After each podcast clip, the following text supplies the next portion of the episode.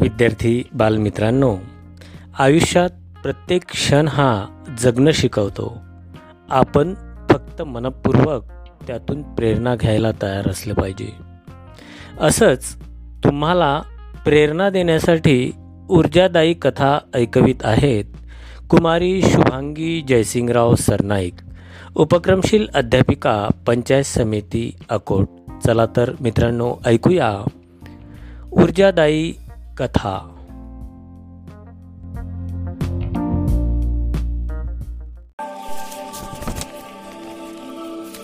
नमस्कार बालमित्रांनो।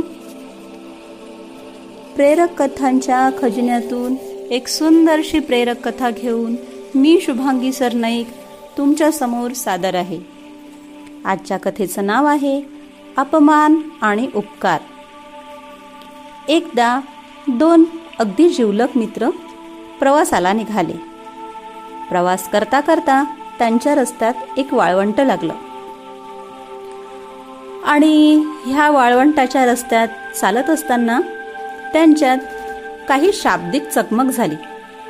आणि शब्द वाढत गेले आणि ह्या शब्दांचे रूपांतर भांडणात झाले. भांडणही इतके कडाक्याचे झाले की राम आणि श्याम म्हणजे ते दोघं मित्र त्यांच्यात खूपच कलह झाला आणि रामने श्यामच्या थोबाडीत ठेवून दिली. खडाक दिशी रामने श्यामच्या थोबाडीत दिली. श्याम खूपच दुःखी झाला आणि त्याला फार वाईट वाटले.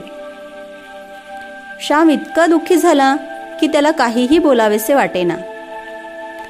तो एका ठिकाणी बसला आणि त्याने दुःखी मनाने वाळूमध्ये बोटाने लिहिले माझ्या माझ्या प्राणप्रिय मित्राने मला थोबाडीत मारली. ज्याला मी जीवापाड मैत्री करतो त्याने मला आज मारले.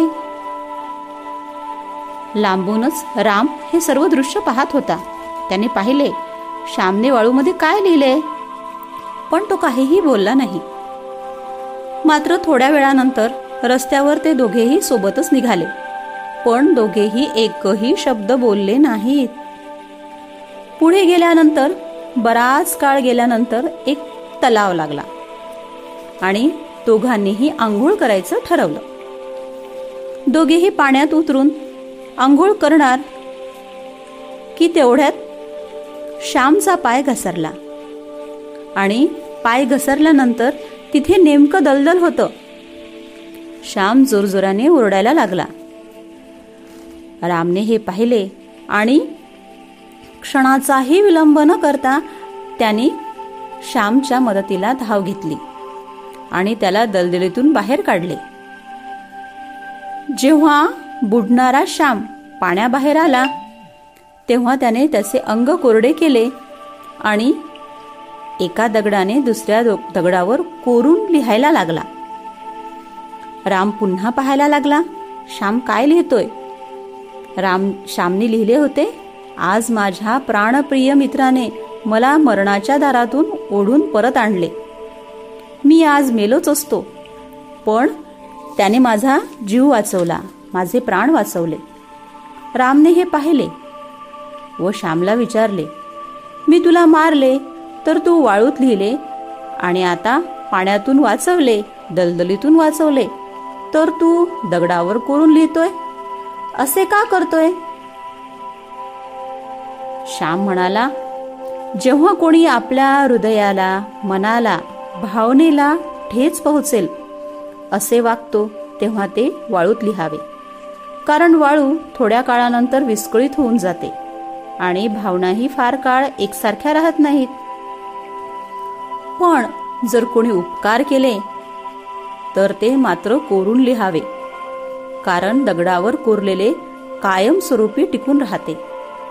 तसे उपकारही कायम स्वरूपी लक्षात ठेवावे. ठेवले जावेत.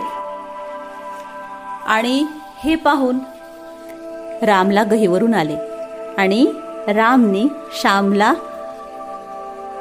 जवळ घेतले आणि माफी मागितली. दोघांच्याही डोळ्यातून अश्रू वाहू लागले. बघा मुलांनो काय सांगितलं श्यामनी आपल्याला? अपमान तात्काळ विसरून जावा. आणि उपकार आजन्म लक्षात ठेवावे.